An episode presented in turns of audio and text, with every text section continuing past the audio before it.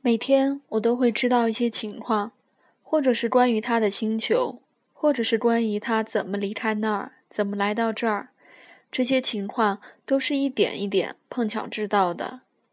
比如说，在第三天，我知道了猴面包树的悲剧。这一回起因又是那只绵羊，因为小丸子突然向我发问，好像忧心忡忡似的。绵羊当真吃灌木吗？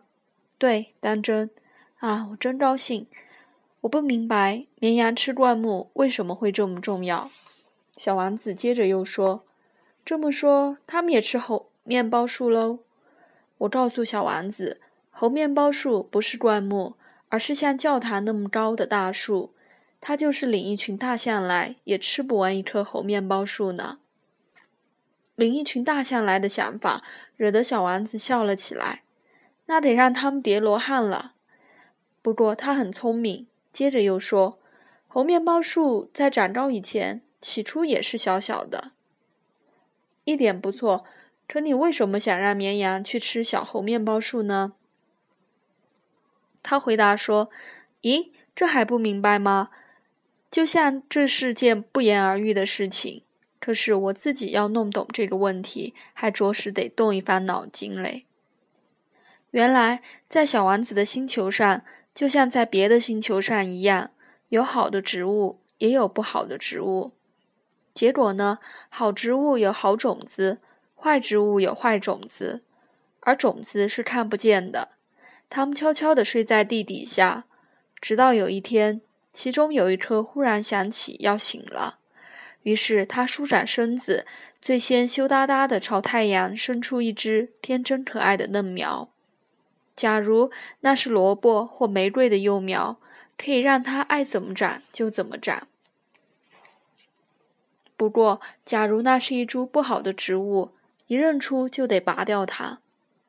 在小丸子的星球上，有一种可怕的种子。就是猴面包树的种子。星球的土壤里有好多猴面包树种子，而猴面包树长得很快，动手稍稍一慢，就本想再除掉它了。它会占满整个星球，根枝钻来钻去，四处蔓延。要是这颗星球太小，而猴面包树又太多，它们就会把星球撑裂。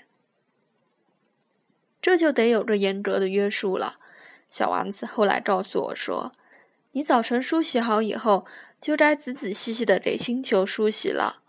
猴面包树小的时候跟玫瑰幼苗是很像的，那你就得给自己立个规矩：只要分清了哪是玫瑰，哪是猴面包树，就马上把把猴面包树拔掉。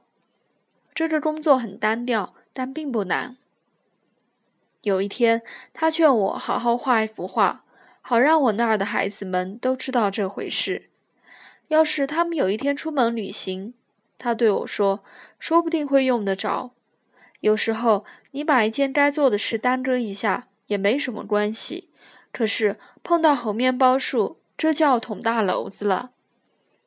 我知道有一个星球，上面住着一个懒人，有三株幼苗，他没在意。在小丸子的指点下。我画好了那颗星球。我一向不愿意摆出说教的架势，可是对猴面包树的危害，一般人都不了解。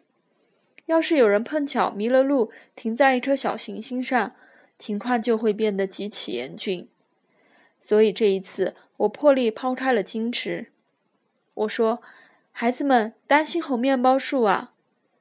这幅画我画得格外卖力。就是为了提醒朋友们有这么一种危险存在，他们也像我一样，对在身边潜伏了很久的危险一直毫无觉察。要让大家明白这道理，我多多费点劲也是值得的。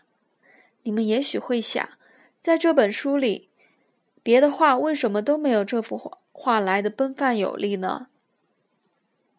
回答很简单，我同样努力了，但没能成功。画猴面包树时，我内心非常焦急，情绪就受到了感染。